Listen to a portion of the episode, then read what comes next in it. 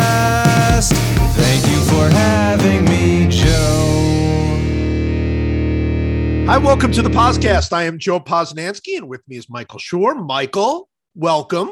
Thank you for having me, Joe.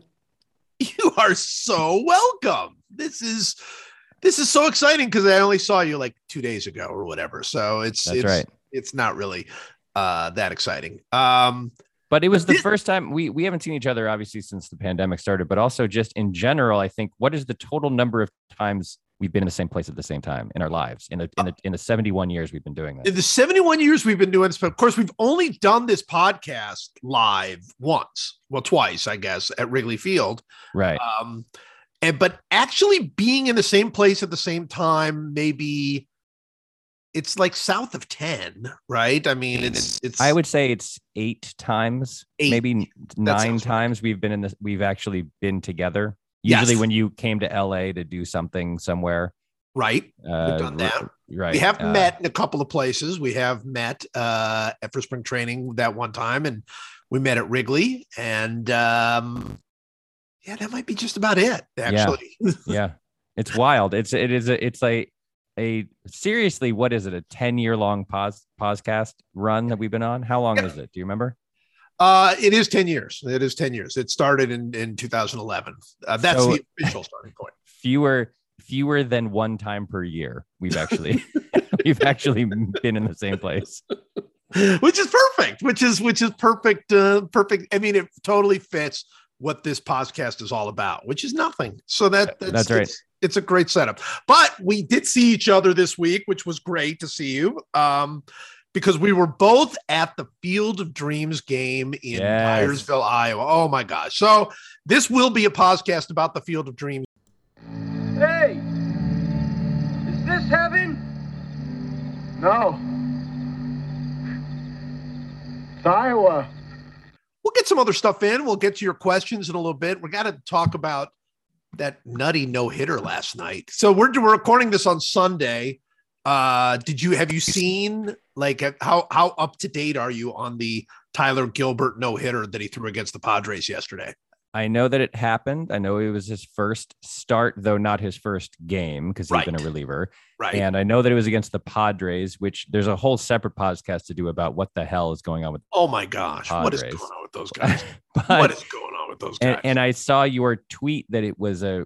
I think you referred to it as a roller coaster, but I I don't know. I I haven't actually investigated at all. So tell me what happened. Tell me the deal Yes. with the no hitter.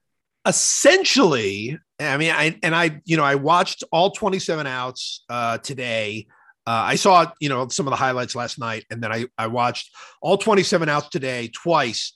Uh, and from what I can tell, the Padres should have had nine hits. I I, I think it was Really? like, yo, they, they they absolutely crushed the ball, just absolutely like line drives up the middle that that he snared and and a vicious line down drive down the line and a long fly ball that just about got out of the park and and all sorts of like really hard hit grounders up the middle that would have been hits you know any year before like 2015 um i mean it was crazy i mean they they really Huh.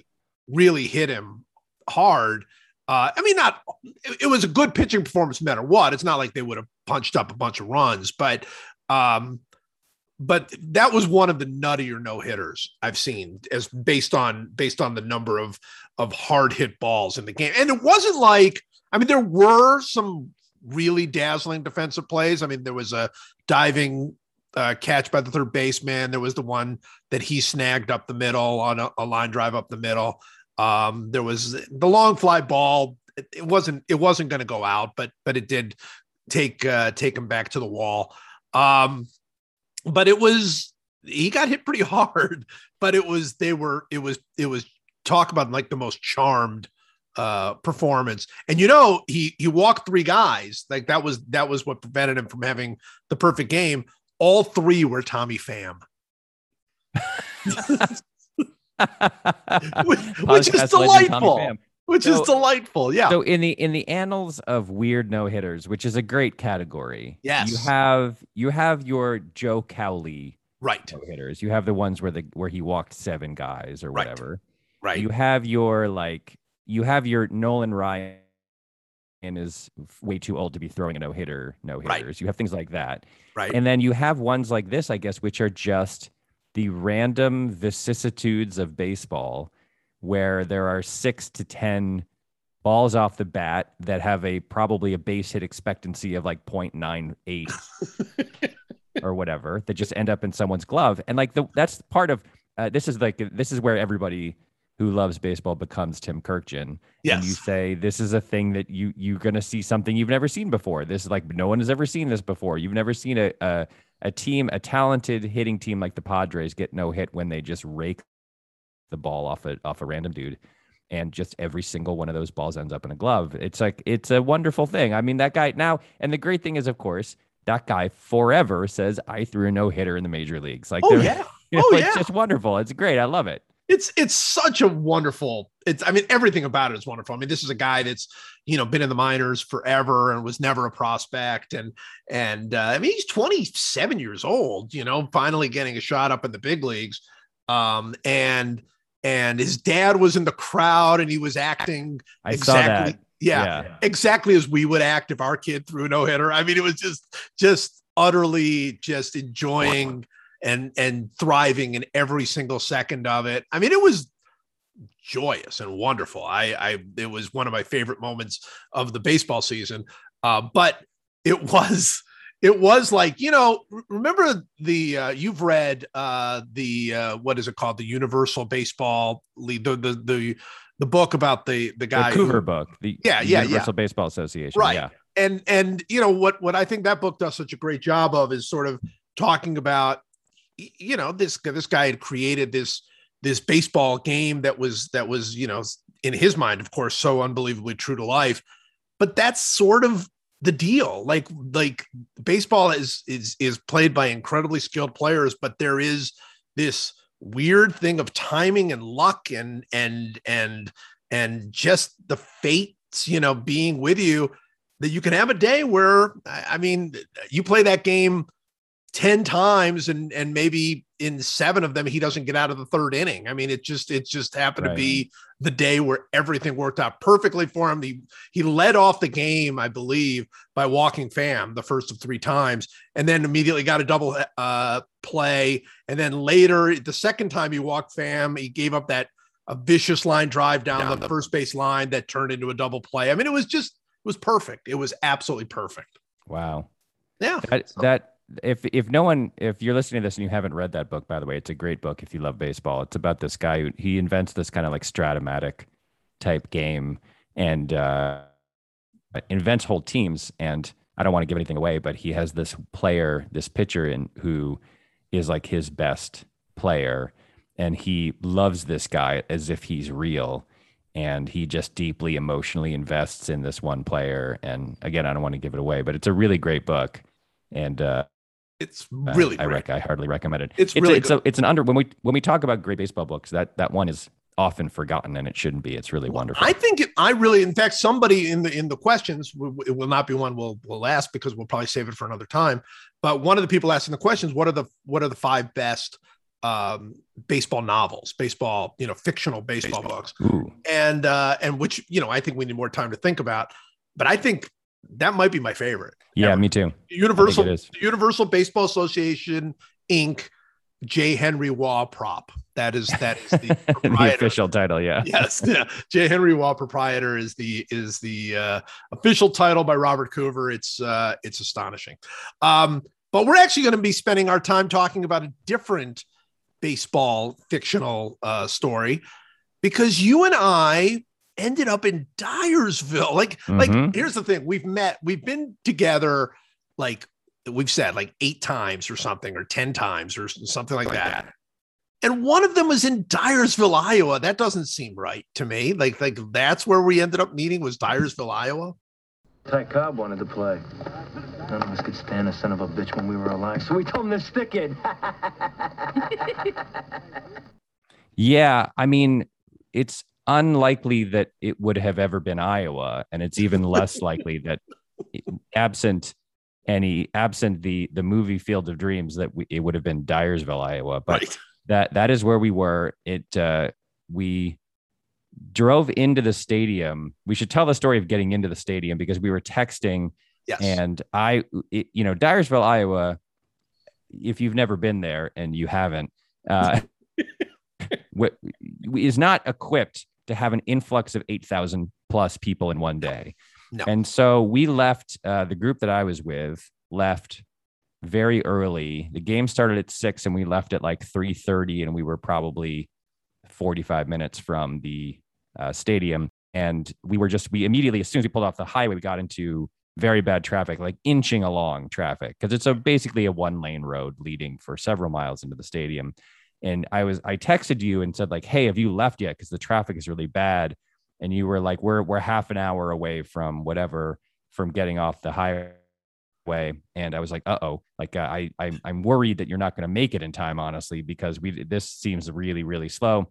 And, uh, and then we inched along for like another 90 minutes or so and you beat us by 45 minutes so explain explain how you defied the laws of traffic it was it was truly it was truly i mean of course look not only is dyersville not equipped for such a big crowd it's pretty famously not equipped. I mean that is how the movie uh, ends. Field of dreams ends with this unbelievably long line of cars you know coming to the field uh, which is which is really hilarious because i had never thought of what that really meant. Like in in the movie, you know, the the camera pans back and and you see like the cars, you know, going basically across Iowa trying to get to the field and and how, you know, heartwarming and touching that is.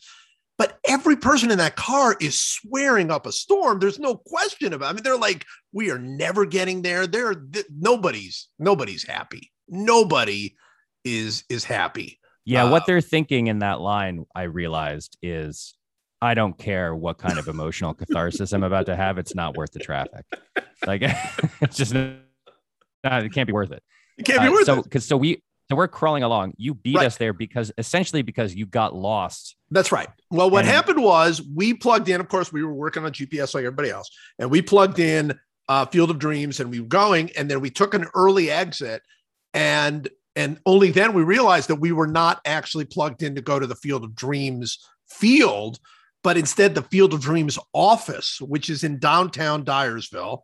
okay? Um, I don't even know what that is. I don't know why the office wouldn't be at the Field of Dreams, but but apparently they have an office. So we're like, oh well, we we we need to plug in the right thing. So we we switched out and and and went to the Field of Dreams, and it said, okay, you're now seven miles away, and we're like, oh great. And they took us down this this road that didn't look any different than every other farm road, but there was not a single car in it, not a single car. And we're just driving, and suddenly it's like really, really curvy and swerving around farms and and cornfields and and uh, you know that's it's nothing. It's I mean there's it's it's like we have to go like 20 miles an hour because of the curves, and then we were there and we were just there and we Yeah. saw the line of cars all coming from the other direction we had just taken some sort of weird back way to get there and and we were in the car because of course everybody in the car had seen your your text and they're like oh it's going to take forever to get there. But we were there like hey that's it. That's the stadium right there. And we just pulled up to it and the you know the cop was there and and we thought he was going to say like ah you can't come in this way. You got to go around and and be behind all those cars. But he was like yeah you got a ticket. Go on in. And we just went in parked walked up. I'm texting you as we're going and i'm like hey where are you? And you're like what do you mean where am i? We're still in traffic. Yeah, I, it was. There were several moments where we we were looking at our GPS and we're like, we could get off here and try to sneak around, but like normally we're used to the sort of the uh, let's call it more like urban sort of system of stadium entry, like Dodger Stadium, where if you try that, inevitably you come you you weave around and you come up to a place and the road is just blocked off. Exactly right exactly right. And you have to turn around and go back and you have just all you've done is delayed your entry by 15 more minutes. So we kept looking at these back roads and thinking hmm we could try to sneak in that way. And then we were like no we're definitely just going to hit a, de- like a, a something that's blocked off and we'll have to turn around. So we didn't and you didn't work. And it's infuriating. It was really really awesome. It was so awesome. So we are about to talk about our experience of the Field of Dreams game, which was amazing. But before we do that, we have a special guest. Look at this. It's like a surprise. It's like a this is your life surprise. I don't know who this is. You've told me that there's a surprise guest, and I I've don't told know you there's a it is. surprise guest, and I have not told you who it is. Our surprise guest is Checking in on Kansas City with Jason Kander. Jason Kander. Jason, welcome. Oh, brother.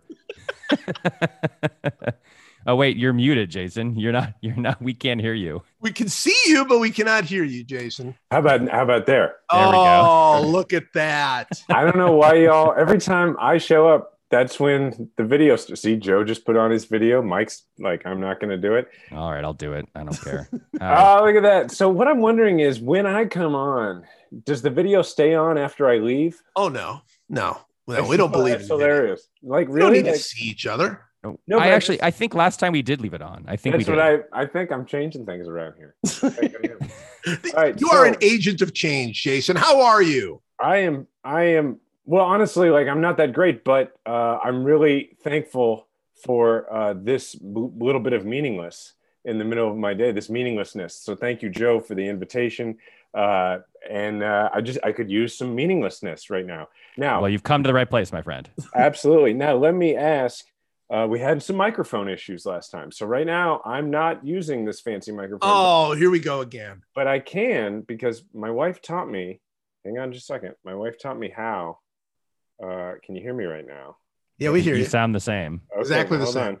All right, hold on, hold on. Here Here we go. and now it's probably louder, but I can turn it down.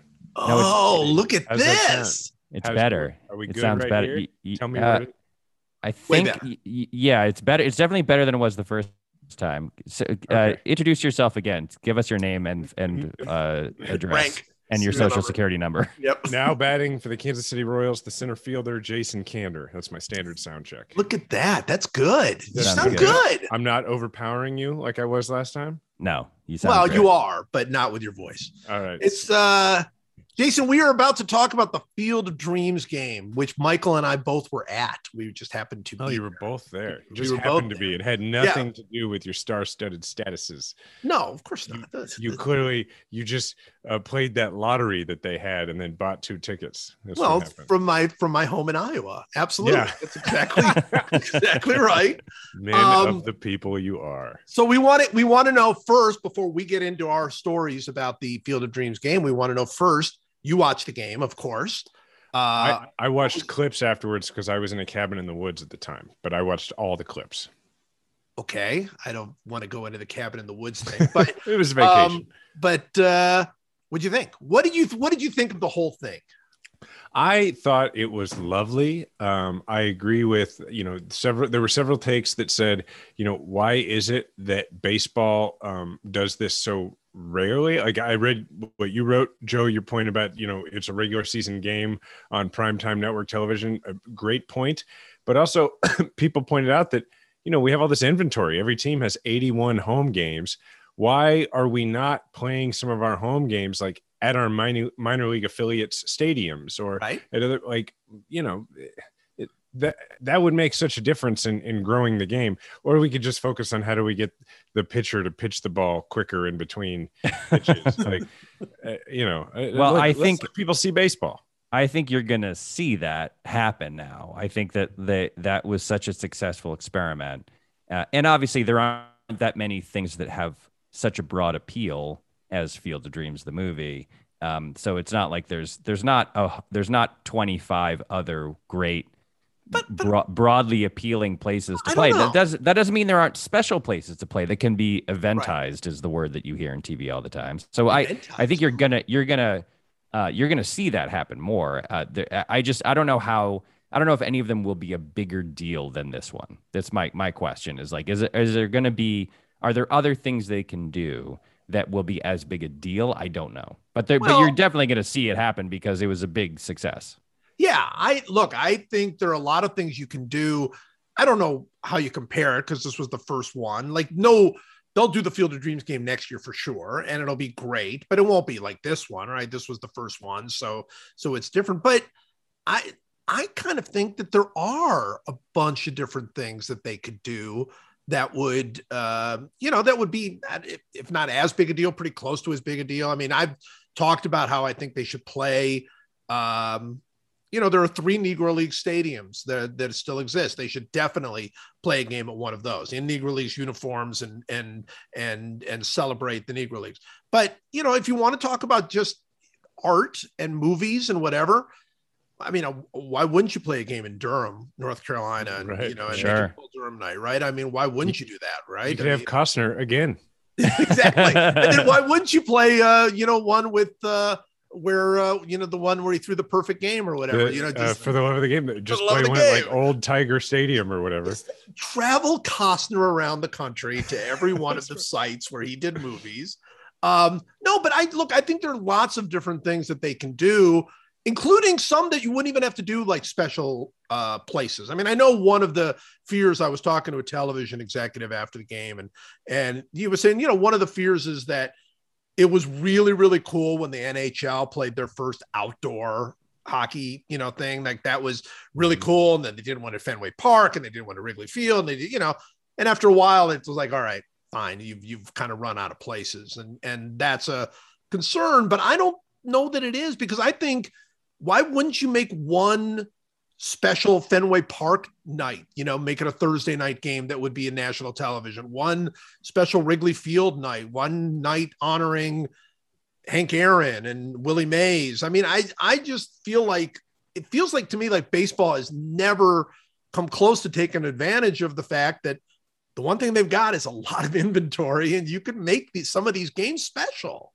Well, Yeah, there there should also be like they should play a game in Williamsport. They should figure Right, out a way right. to turn turn the little league World Series field into a major league field or whatever. Absolutely. Like they, they they there's just they, they they've been remarkably bad, I would say, in in taking their product and turning it into something that is special that people who are not who are not us who don't watch 162 games a year Right. or more will say like oh that sounds fun i'll i'll watch that for a couple hours tonight or whatever like they should have they should absolutely have uh, a list of 20 different special events that they can that they can do over the course of a year and they should do them every year and and by the way they've they you know they they started doing that a little bit recently with like they played in london Right. and in a in a ridiculous stadium where the final score was 19 to 17 or whatever that was um and they'll they'll play but like they should be going to the dominican republic and playing a game they should Absolutely. be going they should Mexico. be going to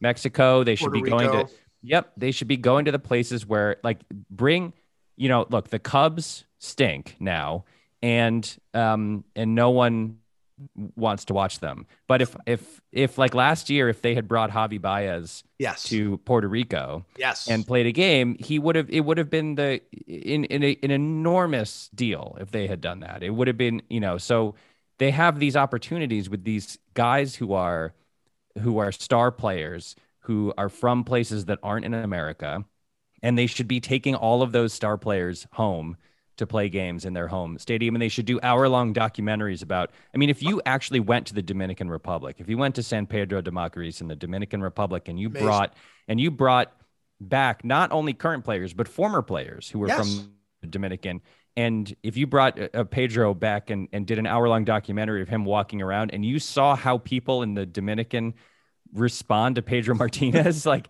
you would it would be very moving and fantastic. And like and they've just been really bad at at doing that. Like they have pedro and david ortiz in a uh in a, a booth if for Yeah. for the tbs pregame show. Like do that show from the dominican for a week and like and have it have it be uh you know have it be dominican week and it would it would be huge it would be a massive way to grow the game I'm telling you, I one of the, my favorite experiences ever as a sports writer was going to the Dominican with Tony Pena, who uh, is a you know he's a god there in in the Dominican. I mean, he was one of the first, and and he he lives there and and is you know somebody who who is, provides for so many people there. I mean, he is. It's going around with him really is like going around with the president, and you and and seeing the way that people responded to him. I, we went back to where he started. And one of my favorite stories of that game is we went back to the house where he grew up, the home where he grew up, which dirt floors and and you know five to a room and and everything else. And we went in there and it was it was somebody else is living there now, but but uh, it was exactly as it was uh, when Tony Pena was there, except on the wall there's a picture of Pedro Martinez. There's like a picture of Pedro Martinez. And and I said, I he said it's exactly like it was when I was young. And I said, yeah, but then now there's a picture of Pedro Martinez. And he said, yeah, that used to be a picture of Jesus. Like that is right, right. That's what we're talking about That's here. what we're So, talking about. It's a Yeah. great idea. To me it's not just about taking the game to places outside the country it's also about taking the game to places inside the country where they don't get to see the game regularly Yes. to me like one of the things that was so special about the field of dreams games dream field of dreams game it wasn't just that it was played in the corn and all that i mean to be honest for me like it was cool that they had so many fans there but like if they had just played it on the original field Yeah. with like a hundred fans watching like what i remember from like travel baseball when i was in high school like that'd be that'd be even maybe cooler but my my point really is that what was also special was it was the first mlb game in iowa Yes. so like Right. why not do that every in state. montana Right. and in idaho Well, Alabama. Alabama has a Negro Leagues baseball stadium. There's never been a major Right. league. Well, now we, you know, the, the Negro Leagues are considered major leagues. So, but there's never been an MLB Yeah. game in Alabama. There's a, and that's think of what Alabama. I mean, you, you talk about Montana, North Dakota, some of these other places. Think about what Alabama has contributed to Major League Baseball. That's Willie Yeah. Mays. That's Hank Aaron. That's Satchel Paige. I mean, my gosh.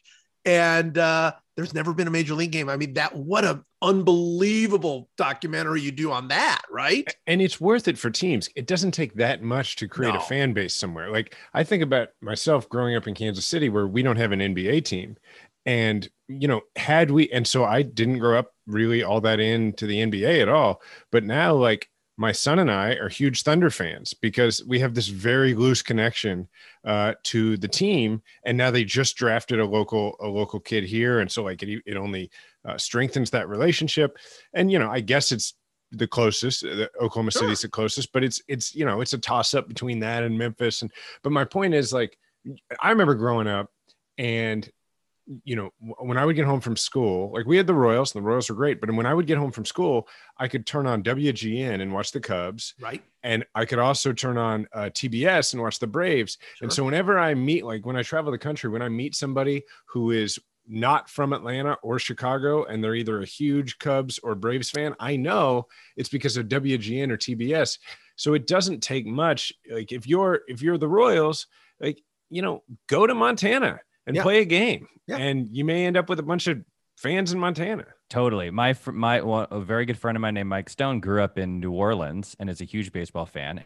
And he's a Braves fan because that's what he could watch. He could watch the Mhm. Braves, and he's from the South, and so that's what was available. And like, there's never been an, an MLB game played in in Louisiana either. How could Right. you not have a game in New Orleans? My right gosh. play Yeah. a game in new orleans like there, there's there's a lot of sports fans in new orleans like Yeah. play a game and don't play it in the freaking dome No. play no. it find it find a stadium what does it cost to convert a stadium into a into a there's got to be minor league stadiums so you go there you play it you move the fences back 10 to 20 feet or whatever Well, and you New play a game with 8,000 people it's like right. uh, New come on. Orleans has a AAA team. They have a stadium. I mean, they, Right. they play there. I mean, it's, uh, but you ask what it costs. I mean, MLB built a stadium out of the corn, right? I mean, Right. I mean, it, whatever it costs, they can afford it, you know? they should the goal should be that in, in the next 10 years they play a game in every state in the Every union. state. Yeah. I agree. If you're the Rays, you're lucky to play for eight thousand people. that's right So just go find eight thousand people in another yeah, state. what What's are the what are the man? what are the Marlins losing in gate receipts if they if they play a game in New Orleans?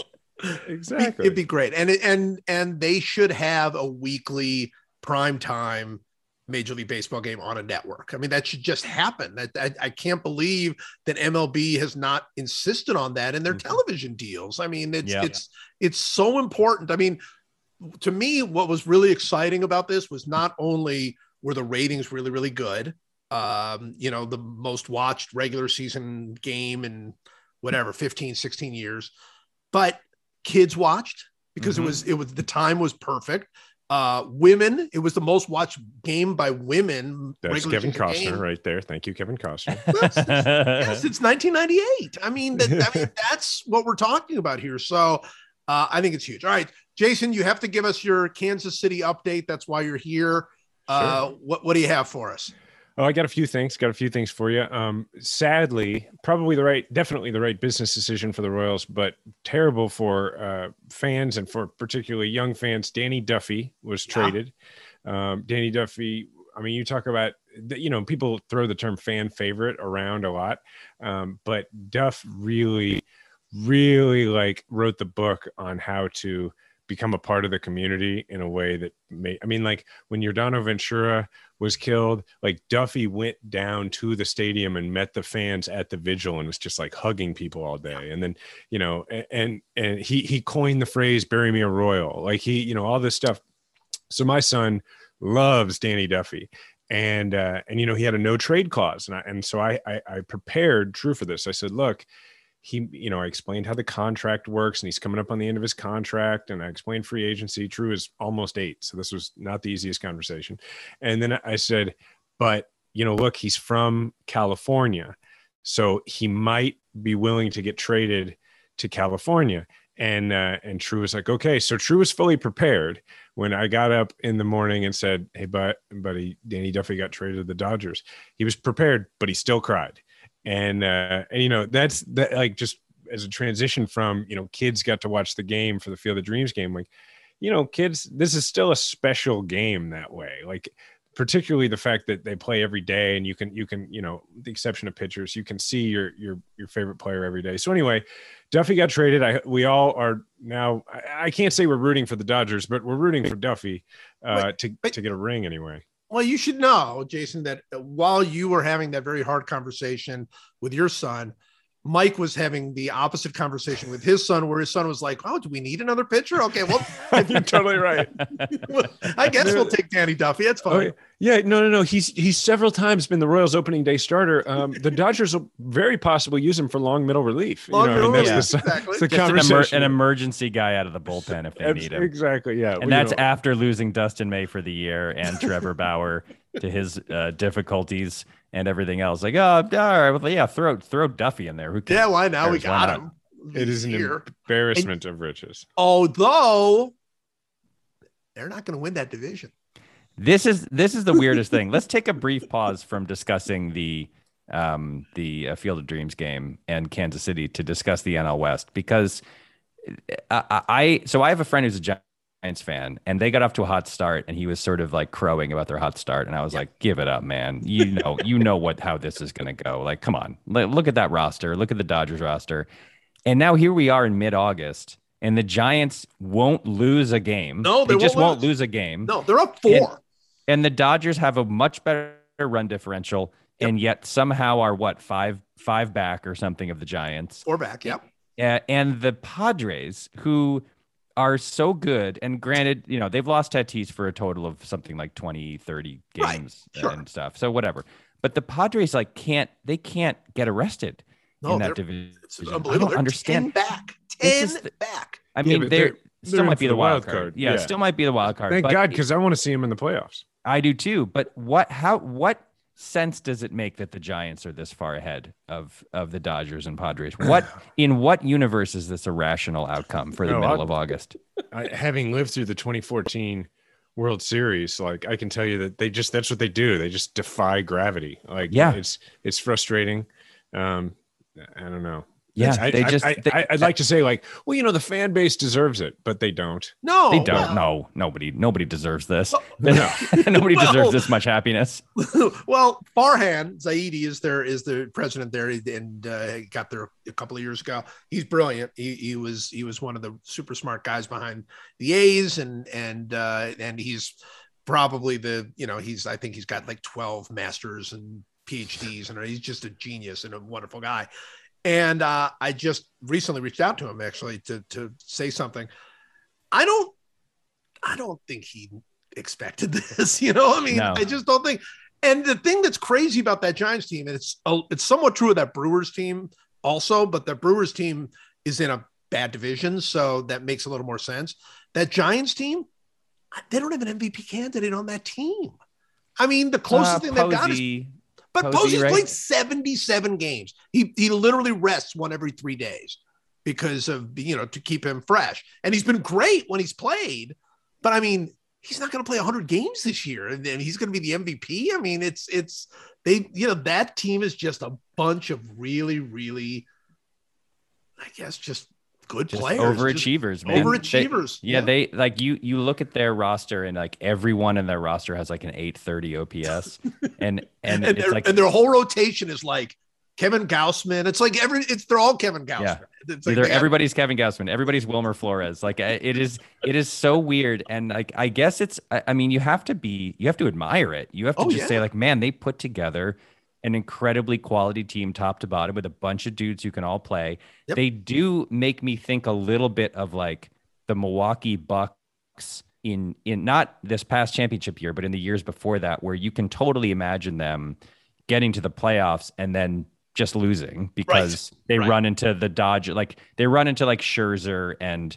and uh, and Buehler in the playoffs or whatever and and just can't and like other teams have better players like ordinarily you know in the NBA it's like look at the look at the three best players and if team A's three best players are better than team B's three best players team A's gonna win. Right. baseball isn't quite like that but in the playoffs if you look at starting pitching you can you can kind of be like well the advantage it doesn't matter what their regular season records were. In a seven game series you take the dodgers over the giants anyway even though the giants have proven that they're better all year so i can totally imagine them flaming out but it's it is just i cannot believe the staying power of that team it's just remarkable Really been amazing. All right, back to you, Oh, Jason. sorry Uh, and, wait, and, no, no, and no. nl west talk No, it's no problem. Look, uh, I I have a couple of thoughts. They're philosophical thoughts that classify as Kansas City check-in. Uh, be, so, okay, the first is I've been thinking a lot uh, ever since the trade deadline about how to enjoy your team during a rebuild. Okay. You know, and and I think, uh, you know, I, I think we concentrate too much on like what's going to happen, like like focusing on the rookies coming up and focusing on like only the young players. And I think like during a rebuild, you've got to think about it much more.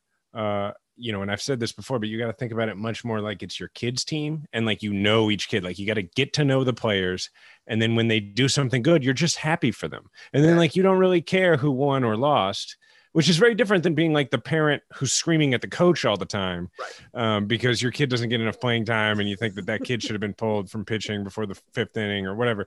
But like, so I mean, my point is for those listening whose team is going through a rebuild, stop doing the thing where you torture yourself by only evaluating your team based on whether or not they're setting up to be better in three years and start just enjoying the interesting stories of the kids on the team now and like get to know them. So that like when they hit their first triple in a game that you lose by 10 you like have something to be excited about. You know what i mean? Like so that's my first kansas city specific it.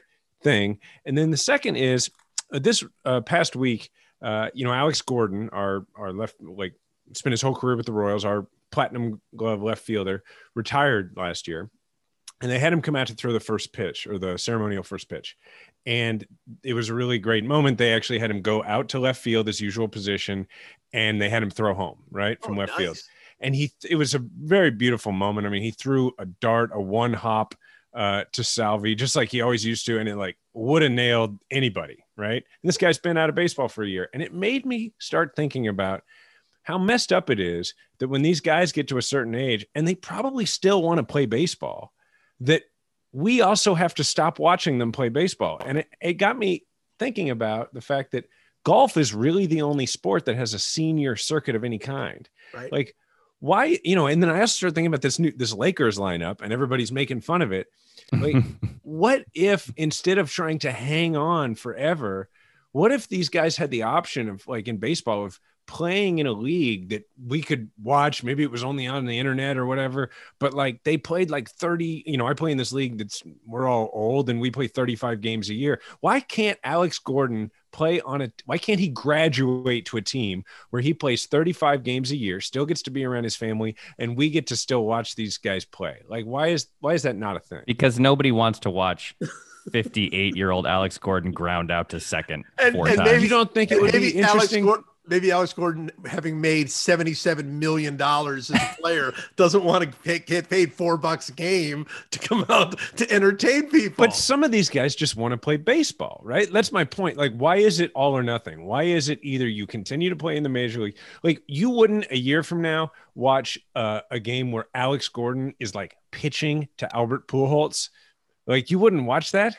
You think Albert Pujols is going to want to play baseball after this? I mean, I'm just Albert I- Pujols is 41 years old and still playing. He must want to play baseball. well, it's because Albert I- Pujols is getting paid thirty million dollars a year to play. I think that the doing it for money. the, the listen the, the guy uh, famously athletes have a hard time letting go of the game right Yeah. like it's it's very hard it's psychologically and emotionally tricky to move on and i don't think we'd be helping them by saying like you can play for another 15 years in the senior league for for a $200 a game in front of like 600 fans i think like i don't think that's like a I think that's like a, a. I think you need to break away from the game. When the game tells you that it's over, I think you need to go do something else with your life. I disagree. I think we need to normalize the fact that they still want to play the game.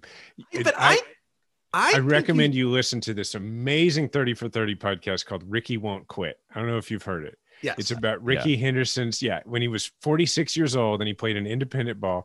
And it's just like everybody treated him like he was crazy because he wasn't honoring his legacy. But to me, he's the most sane guy in the entire thing because they ask him, Why are you still doing this? And he goes, Because I like to play baseball. It's like, Yeah, that's why you played in the first. It's be- I think that's beautiful. And Well, I- I do. keep playing. I do too, but I would say Ricky Henderson is not like most people. I, Ricky Henderson will tell you Ricky Henderson is not like most people. um, but also, I I think that there's a fundamental difference in players wanting to play baseball and players wanting to play baseball that is not Major League Baseball. Like all of these guys have the option of going to play independent ball if that's what they want to do. I mean, those there are plenty of teams out there that would take Alex Gordon tomorrow. He could go play in in Newark. That's a good point. You make a good point there. I think those guys miss. They want to play Major League Baseball with with all the pressure and the and the, the intensity and and the and the focus and and all of those things. The actual game, I don't think those guys. You know, I I remember Tom Watson once telling me that the least exciting thing he could ever imagine doing is playing golf for fun.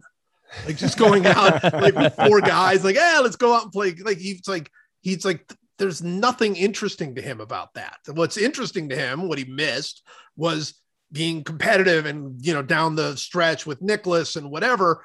But I think that's what those guys miss. I don't think Albert Pujols will miss being out there in a uniform and playing baseball.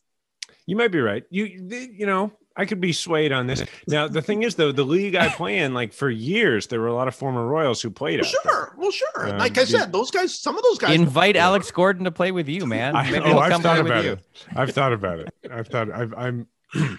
I should reach out right after I get off this. All right, so we're we're gonna go back to talking about Field of Dreams. So, what was your what? Give us your favorite uh your your favorite thing or two from from the game. What what really moved you or or got your heartstrings pulled on your heartstrings? There? I'm I'm predictable. It was the guys walking out of the corn. Yeah. Like I mean, that was like I was like, oh, that surprised me how much that got me. Uh, also, gotta hand it to Costner for really committing. committed. Oh my is the word. Yes. committed. It it was like a seven minute long. Oh, he, Oh, he was yeah. clear that look, Costner is an actor, and it was clear that he had said to someone, like, direct me. Like, what's my motivation here? And it was Right. like, and it, he had a whole backstory in his head. It was like, you've returned to the field. You know, Ray Kinsella is back. He doesn't exactly know why. I mean, it was ponderously long that he walked out. He moved sort of toward first base. He stopped. He looked around. He looked confused, like why why am I back here in this setting? Then he drifted back towards center and he stopped and he paused and he looked around and then he turned around and then the guys walked out of the corn. It was like he had a whole narrative in his head. Oh, what was there going is- on there. Like there is there's no doubt in my mind that that that Costner in his mind as he as he in as motivation he was dead. That was it was Yes, Ray 100%. Kinsella had died Yep. and he found himself back out on the field. Just what what am I doing here? What's going on? And and Why have I been brought back? What what is what's happening? And then it was like, oh, I'm here to usher in the game like that. It was a he had a whole story. It was kind of great. Like, I like, loved he, it. He could have walked out and just like waved to the crowd and like and like waved and, and people had gone crazy. Then he could have turned around and made a grand gesture to the corn and they could have walked out. Like he could have done it that way in a sort of presentational way, but instead he acted it. Like Oh, he act- acted. It was it was a performance, and I was like, you know what?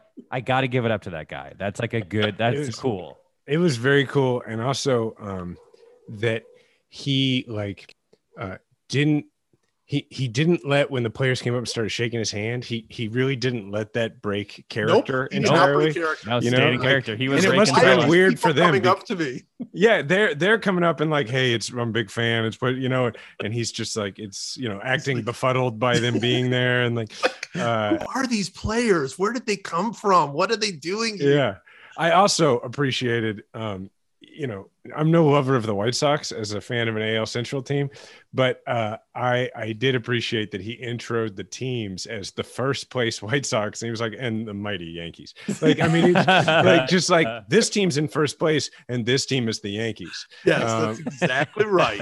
i thought that was pretty it great was too. joyful. All right, Yeah. Jason, another sterling Kansas City check-in, I have to say. Hey, uh, thank you for uh, for having me. I appreciate it. Hey, you know, I want to make this thing. So, Mike, I'm gonna update you on my current stats. I'm slashing 386, 455, 545 with an even 1.000 OPS. And, That's and oh, an OBP heavy OPS. That's what you want, man. You That's know what I right. mean? You're not Exactly you're not right. making outs. That's great. Exactly I- right. That's I- that's going to really help your uh, your WOBA. I appreciated a, a couple weeks ago when y'all went ahead and acknowledged that with a with a metal bat, I probably put a couple out. I appreciate it. Yeah, I, oh, I laughed so hard when I was listening to it, and when when Joe goes, Kander's going to be furious. We didn't mention, it." and I just I cracked up because I was like, yeah, I am furious.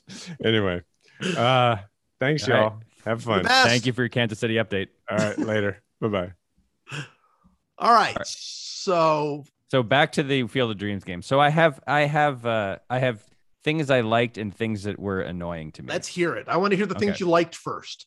things I liked. I'm with Jason. I love the corn. It, to, it, uh, the way that you, as a spectator, got to the stadium was you went onto the original field for the Right. movie, and you took pictures and you walked around, and there were dads and sons playing catch, which was pretty neat. That's cool. And then the way you got to the field was you walked through the corn, and I, that That's was a that was a really great uh, design for the for the event. Like it was re- really neat to do that because that's what you wanted to do. As soon as you got there and you saw the corn, you were like, I got to walk through that corn and see if I disappear. I guess. Um, so that was really cool. The fan experience was really cool. Like the the you know it was an incredibly intimate stadium. It was very um ve- it was felt very moving to be there. It felt very Yes. as a fan of the movie, as a fan of baseball, blah blah blah blah blah. There's a couple. I have two pet peeves. Here they are. Number one, they put up a fence. Right? they should not have put up a fence. Like and and I get it. It's player safety. You can't have uh, Aaron There's just running Judge into the corn. 285 pound Aaron Judge running at full tilt back toward the toward the corn and then just like getting his eye poked out by a, by a corn stalk. Like I I totally get it. And they and they did it right because it was a mesh fence so you could see the corn through the fence, which meant that it felt like there was no fence there. But really what you wanted was a line painted either on the ground at the edge of the corn where it's just like hey, if the ball goes over the line and lands in the corn, it's a home run. But you can, it's a, basically a zero foot fence is what you wanted, right? Yep. Or or a line on top of the first row of corn that that meant if the ball went over. So if it hit in the middle of the first corn stalk, it was a ground rule double or Right. whatever. Right. Uh, um, so I I understand, I understood why, but I, like I was like, boo, there shouldn't be a fence there. Boo. No fence. The other thing, and this is completely t- uh, a complete side note to the entire event, they did a military flyover yes, they did. at the end of the national anthem. The four like A10 warthogs or whatever buzzed buzzed the stadium, and I I was just like, damn it!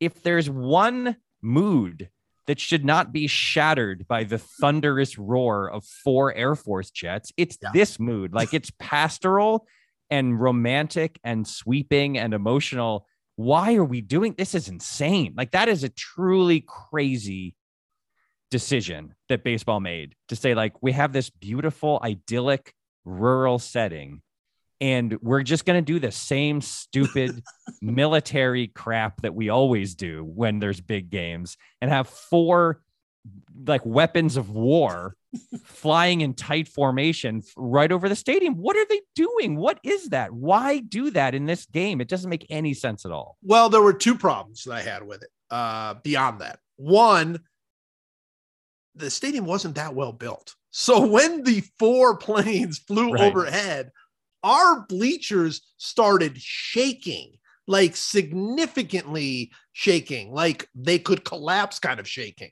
which was a little bit scary, to be perfectly honest. I mean, yeah. it, was, it wasn't like you were in some sort of like, you know, you were in a stadium like, oh, this it's stadium has seen it before.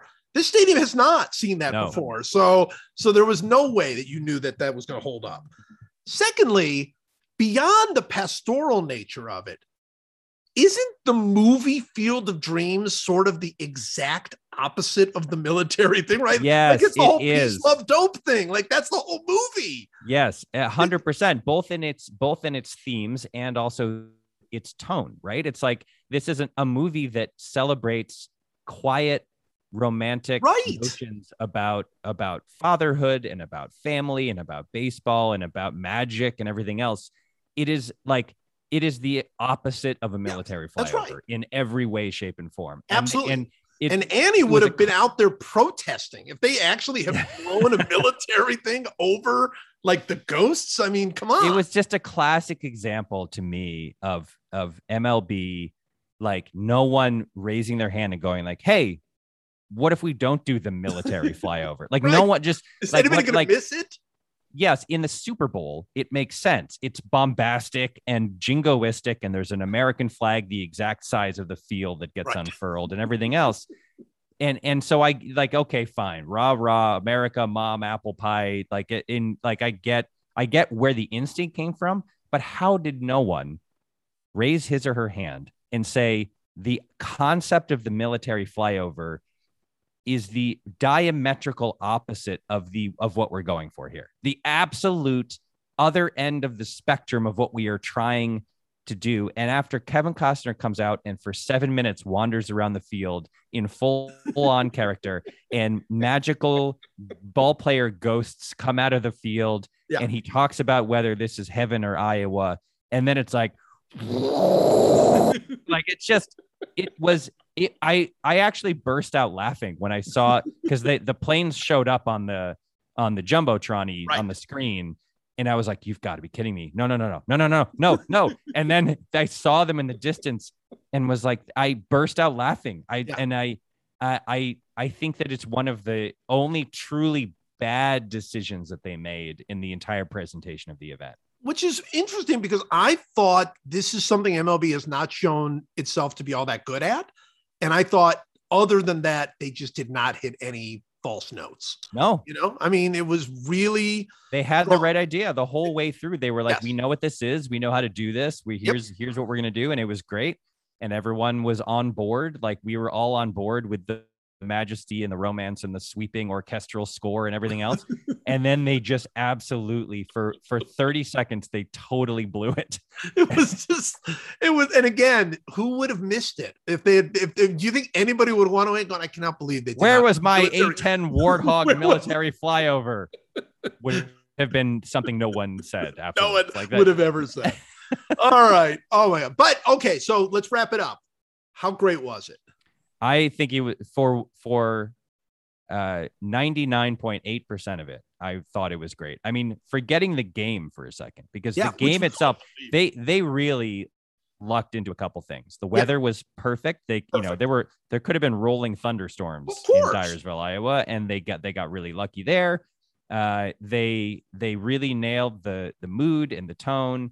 They got really lucky with the game, which had eight home runs in it, like Yes. eight home runs into the corn. That's what, what you want. There was a there was a, absolutely a chance that that was a three to one sure sort of like meandering, slightly boring game.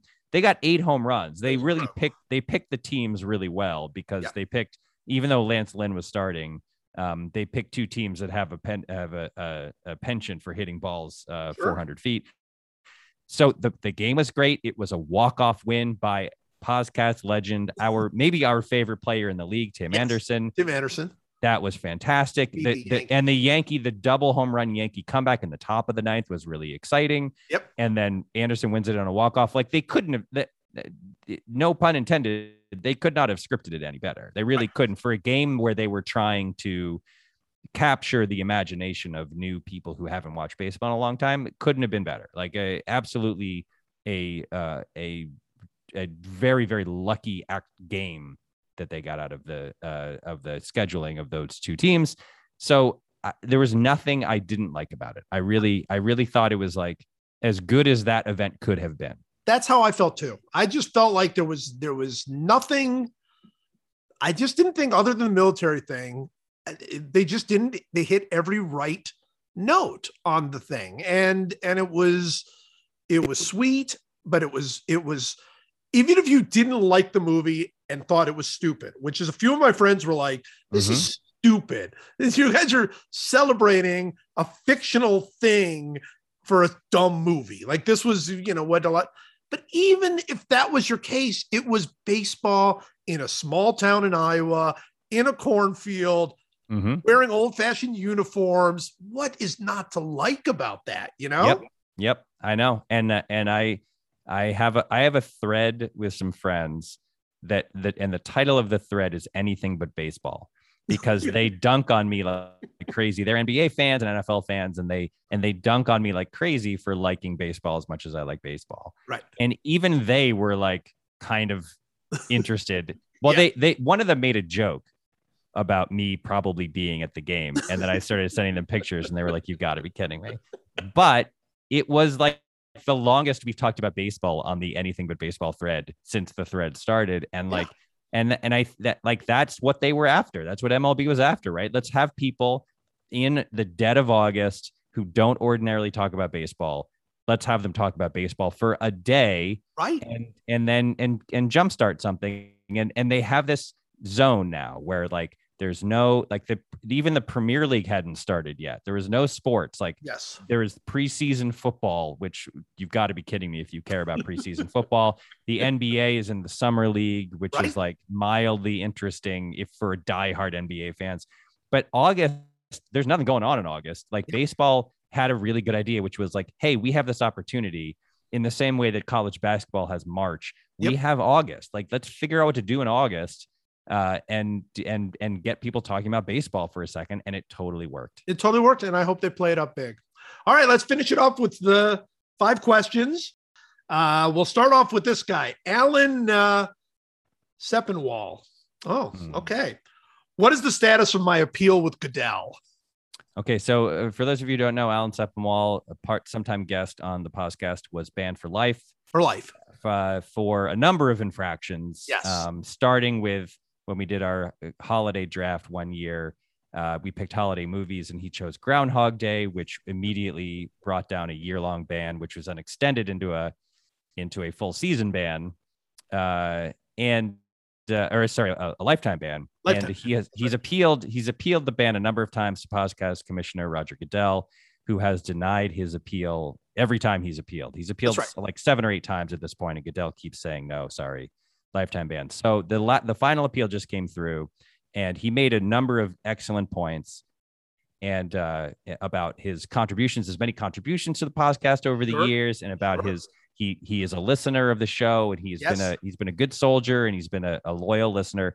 And Goodell listened to all of those uh, appeals, and he did a lot of soul searching. And he said, "You know what, Alan? I think I was wrong. Um, you don't have a lifetime ban anymore. You have 99 consecutive lifetime bans. It's like when a, like a serial killer whose crimes are so uh, horrific that a, like a judge says one lifetime sentence is not enough. I'm going to sentence you to 99 consecutive life Right. sentences. Right. That's that's the new the new uh, decision that's been made by the commissioners. 99 consecutive lifetime bans. There you go. Well, there it is. Stuart Joyce actually responded to uh, Sepinwall by saying, uh, "Going to guess that every morning at the exact same time, Goodell reviews and denies your appeal, all while listening to the same Sonny and Cher song." I think it's, that's there. It is. There it is. That's right. Yes, I got you, babe. Comes on Goodell's alarm at 6 a.m. every morning. He wakes up and pronounces that Sepinwall's banned for life. I love this. I love it. All right, second uh question. Okay, you know what? I'm gonna I'm gonna mo- merge two questions uh, because they're uh, they're both things that we want to discuss. One is asking us to discuss the uh, Trey Turner slide for 30 minutes, which we don't have Great. 30 minutes, but we will discuss it. And the second one is uh, how does Joey Votto still bang so hard at age 37? Two of our favorite things in the Two great questions. world. Two great questions. The Trey Turner slide, if you haven't seen it, just just type Trey Turner slide into Google and it will give you And- the video. And and stop what stop listening to this. Just watch that for the rest of the afternoon. Literally. Yeah. Um, I saw Tim Kurkjian on on baseball tonight, I think, uh, and he said the best thing about it that I've heard, which is you can't slide that perfectly on a slip and slide, like which true. is an absolutely true statement. Um, it is. It's one of the most uh, satisfying, I guess, is the word. There's Yes. there's a great Reddit thread called "Oddly Satisfying." I think it's called "Oddly Satisfying," which is just videos of things that are like that are just oddly satisfying. That Yes. you just you watch it and you're just like, wow, that's really satisfying. And the Trea Turner slide should be a, a permanent pinned uh, video on that thread because it is just I can I've just watched it. It's it's the equivalent of listening to like a meditation app when you're trying to go to sleep or something. Yes. It's just the most soothing thing. Like I, it's it's the most. It, I don't understand. I don't understand it. Do you understand it? Like No. it looks like No. for a second, for one second, Trea Turner was was an omnipotent god, and he decided that with his omnipotent power, he was going to remove from the physical tactile universe the concept of friction, like that. That when he slid his his body and pants and the dirt Right. were going to have a coefficient of friction of 0.00 That's right. and he just he just glides like he's on ice Yes. and then pops up in a perfect way and i don't understand it i do not understand it at all do you No, and and my question is, what in the world did that feel like? Like to right do that? Because to me, like like one of the greatest feelings you have had this feeling. Uh, hopefully, most people who have listened have had this feeling. Is when you were playing baseball and you were at the plate and you connect with the ball so well that you don't feel it, right? Right. Like you don't. That to me is like his whole body. Like he got up and he was like, "What did I just do?" Like I don't even think like any of it like even registered with him because it was so utterly perfect. It was uh, it was ridiculous. i i i tweeted and i still want to know the answer to this like what must it feel like to be that athletic Oh my gosh! like it, it's to me it, it was it's in a category of that Giannis video where he is on a breakaway Right. and he crosses half court and dribbles once before dunking like what does that feel like like Yeah. he runs 40 whatever it is 42 feet or so Yeah. dribbling once and then dunking and then dunking. and and that like that just the power that you feel in your body or the the sort of like the physical ability that you feel in those moments must be so mind-blowing you must Well- be like even even if you're Trea Turner or you're Giannis you must be like man that was that was That was pretty good. That was pretty But the greatest thing about the whole thing with Trea Turner is that he scored from second on a single, Mhm. and there was no play at the plate, even though that ball, 99% of the players either don't score or there is like a tag at Right. the plate. But he just slid by, like, you know, the, the catcher was just got to, he had the best view of the slide, had no chance to tag him because he's so ridiculously fast. Uh, it's, it's, it's, it's incredible. Just Yeah. beyond belief. But and Votto, now Votto, we have Votto to deal with. So other- Votto homered in six straight games and, and came within uh, like two feet of homering in a seventh straight, which I think right. would have been a record, right? well, I think he didn't he homer in seven and he, and he came close to homering in eight. Or was it?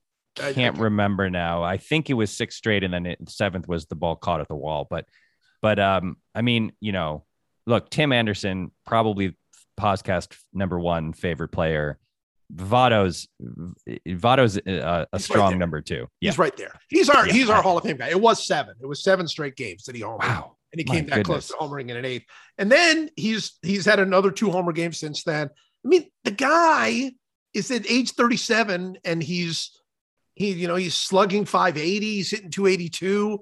Uh, it, it, he's incredible. He's just incredible. He's just great. He's just great. He's so good. It's like a little bit sad that he plays in Cincinnati and nobody cares. Yeah. You know, they're like, you know, Trea Turner, Trea Turner won a World Series and then moved to one of the, you know, three or four premier franchises in baseball and and is going to be uh, famous within the game for a very long time. Votto's never going to approach that level of fame because he plays in a city that just doesn't get that kind of national recognition.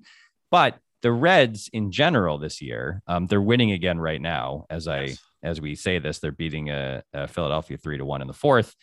They've been a really pleasant surprise this year. They've year. been fun. They've been They've- fun. Yeah, they've never they've been been, fun. close enough Yeah, uh, they, to the they're- Brewers, right? They're like always like five, six. Now I think they're eight back. I mean, they're, they're, They're- always uh, enough back that it hasn't ever felt like they were really fully in the race. But they've been they've played well this year. they're they're two and a half out of the wild card. Like there's a small chance that they that if, that if San Diego continues to kind of fall apart a little bit, Yeah. um, or or you know, or something happens that, that they could sneak in there. And but I don't think so. They're only 22 runs above. Uh, uh, they only have a 22 run run differential. So you know it's not like they're setting the world on fire, but they've been fun and they've they've been definitely better than I think we a lot of people thought they would be. And he's the reason reason. why at this point. Yeah, absolutely. All right. Our good friend Al Clemens wants to know what you think of the name Lars Nootbar. Is it a chocolate bar, a leverage tool, or a drinking establishment?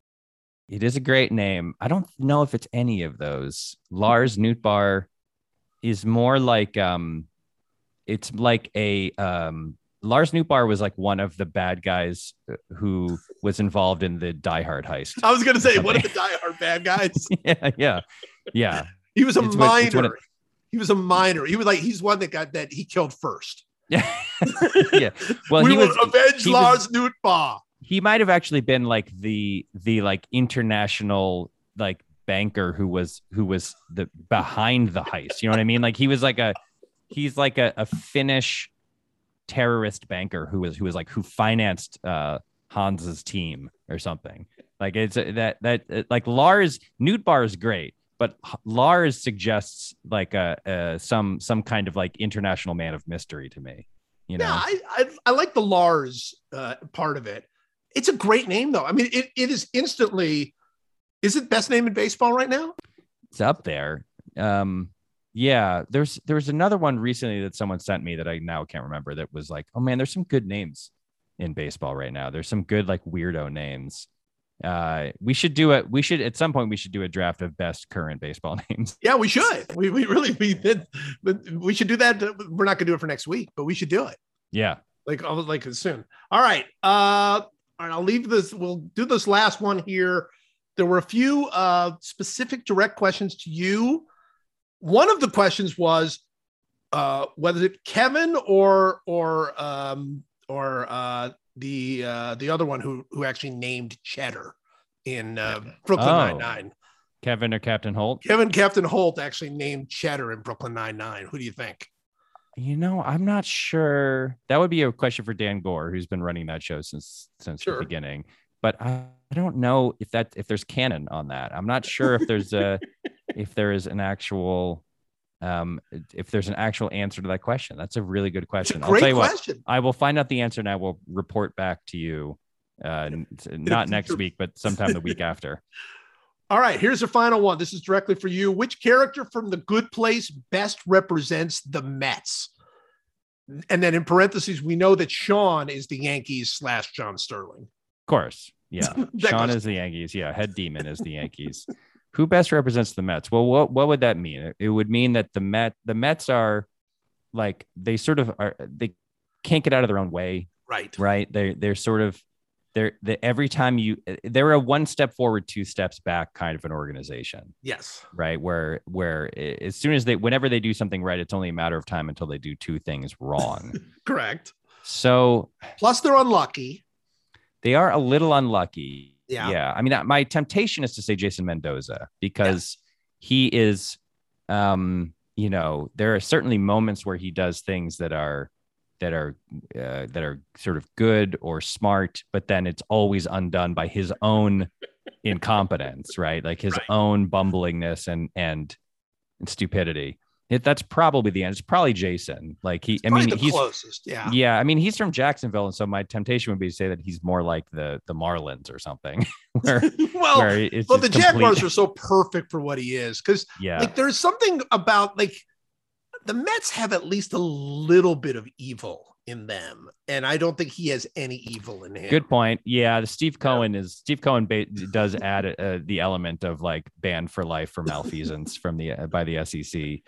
Yeah, that's true. Jason is really not evil at all. He's no, very, he's completely the opposite of evil. That that part is, uh, although he does evil, has done evil things. So it's yeah, it's tough. all right. The other possible answer would be Derek, because Derek was invented is like a weird offshoot. Like if Janet is the uh in this scenario janet would be the yankees because Right. she's like a the universe has made her into this like perfect being that's that's like that can't be defeated uh and then there's like a offshoot of the yankees Oh, I like which is the mets that are like it's they're not they're not like they're not natural like they shouldn't be there you know like they're sort of a they're a they're a, a malformed kind of like weird cousin of something that's much more famous and older and more perfect and they're just a kind of agent of chaos in the universe like maybe maybe it's derek i'm gonna say derek I like the yeah. Derek answer better. Yes. all right let's I go with like derek it. I like it.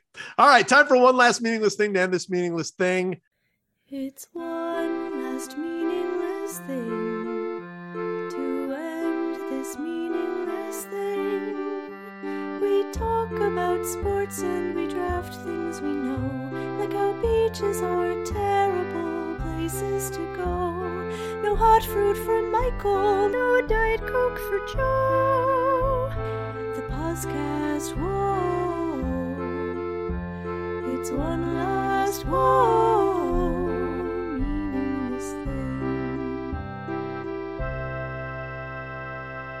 Um, I'm going to start. I've actually my my my meaningless thing this this week is not it's not exactly meaningless. I'm I'm sorry to say, but it's a little piece of advice. Um, in, on the way to the um, uh, Field of Dreams, I actually had to go through Washington uh, and come back through Washington D.C. And we were on the plane uh, going into Washington D.C. and there was a businessman sitting next to my wife, and he said um, to her. We're really taking a chance here because you should never, ever, ever fly into Washington in the afternoon in August because of the weather. You should never, ever fly into Washington in the afternoon in August. And Hmm. we're like, oh, okay. Well, I'd never heard that before. And sure enough, our flight was delayed nine hours uh, because of weather is it really the flight was delayed nine hours because of weather. So we're like, okay, well, that's that's pretty good to know. On the way back, we were also scheduled to fly out of Washington in the afternoon at 5:30. And uh, we we got to the airport super early and uh, said, hey, we'd like to, you know, stand by for an earlier flight. And they were like, yeah, okay. And we ended up getting on the 1:30 flight and getting out of Washington and getting home, and it was great. And then the 5:30 flight that we were originally on was delayed nine hours and canceled. So, so I I don't know if this will affect you, but if you are somebody who this affects, I'm giving you this is my this is my meaningful advice. Don't fly in or out of Washington in the afternoon in August. There it's like a it's like um it's a life hack. it's like in the princess bride when he says the most famous is never get involved in a land war war in asia yes. yeah But only it's like a, slightly just less get only slight yeah exactly uh don't fly in or out of washington in in the afternoon in august i like That's it right. Um, my meaningless thing is that I I have a favorite T-shirt. Uh, it's actually a Parks and Recreation T-shirt. It's a gray T-shirt with sort of a blue. I don't know what you call it, not piping, but the blue a blue collar and then blue ridge, dark blue ridge around the end of each um, sleeve. And it's been my favorite T-shirt for my whole life, and I wore it uh, recently. And as I was taking it off, I noticed that around the um, around the neckline and uh, and in a couple other places, it has finally like striated oh no. and is and is and is it's basically dead. Like I. I I basically shouldn't wear it anymore as an adult on Earth who can afford to buy a new T-shirt. I shouldn't be wearing this one anymore. It's just too far gone right. and it's it's not quite um at the level of you know like you're a pet dying Right. or something emotionally, but it's not far from it. Like you know what I mean? Like it's like I had a a a real palpable sadness that that shirt is now gone. Like your favorite when your favorite t-shirt kicks the bucket, it's it's deeply sad.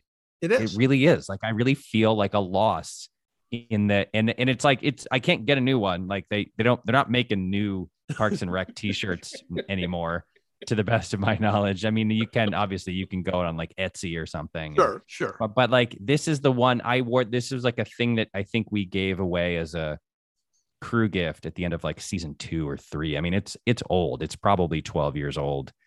And uh and it just really bums me out. And Yeah. like I I I don't, and the other thing is I don't want a new one. You know, I want that Right, one. I want it and and it's not like a leather jacket or something that you can repair. It's a Right. t-shirt. It's a it's a $12 t-shirt that doesn't that just doesn't function anymore as a Yes. legitimate article of clothing and it's a real bummer and i'm sad about it and i would appreciate if everyone just gave me some space No, I agree. I agree. I, I'm I'm sad for you. I feel I feel the deep sadness uh, about this. Why is it, by the way, that t-shirts, certain t-shirts that are exactly the same size, some wear great and some wear terribly? i don't know It makes it's no a, sense. it's a It mystery doesn't. it's like Yeah. there's some there's some little tiny subtle thing about the length of the stitching or the or the the fit or the width or the shoulders or something Yeah, but like something. when you find one that Oh. is great it is it's a it feels like a like a minor miracle I you know I had a T-shirt. I'm not going to say what it is, but I had a T-shirt that at some point, like it had it had some writing on it that I thought was cool when I bought it. At some point, the writing on it no longer made sense. It was like it was stupid and it was not cool anymore.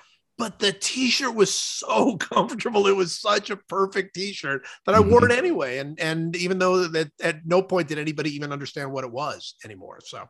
yeah So it goes. So it goes. All right. Well, another successful podcast. We get through another one. That's it. You have nothing to say to that. no no i i agree it was another successful podcast We, we made it. As always, Mike. Thank you. thanks for having me